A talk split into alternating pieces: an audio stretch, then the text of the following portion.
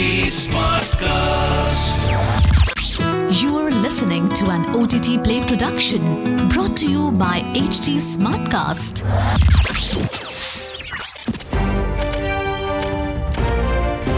This is OTT Play. OTT Play. Sizzling Samachar of the Day. The 74th Primetime Emmy Awards announced its winners last night with HBO and HBO Max winning a whopping 38 awards for Succession, White Lotus, Hacks and Euphoria. The Apple TV Plus original series Ted Lasso also bagged several top honors this year. So for today's Sizzling Samachar, we bring you a special edition where we take a look at some of the biggest wins at the Emmys this year. I'm your host Nikhil. First category Best Drama Series. HBO Succession dominated the 2022 Emmys by winning 4 awards out of 25 nominations, including Emmy for Outstanding Drama Series.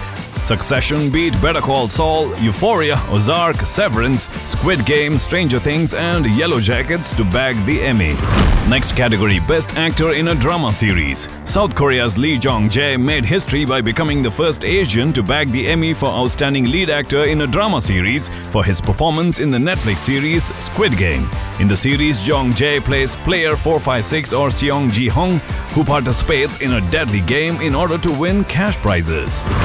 Next category Best Actress in a Drama Series. Zendaya bagged the Emmy Award for Outstanding Lead Actress in a Drama Series for the second time for Euphoria. Her portrayal of Rue Bennett in the series fetched her an Emmy in 2020 as well.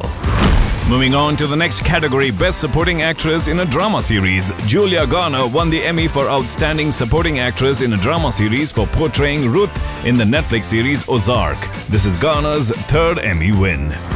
Next up, Best Supporting Actor in a Drama Series. Succession's Matthew Macfadyen took home the Emmy for Outstanding Supporting Actor in a Drama Series.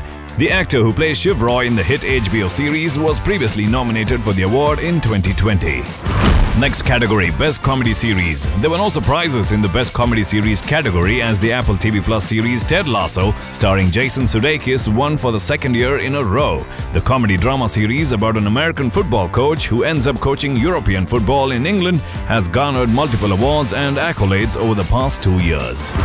Moving on to the next category Best Actor in a Comedy Series. Ted Lasso lead star Jason Sudeikis took home the Emmy for Best Actor in a Comedy Series, whereas his co star Brett Goldstein won Best Supporting Actor in a Comedy Series.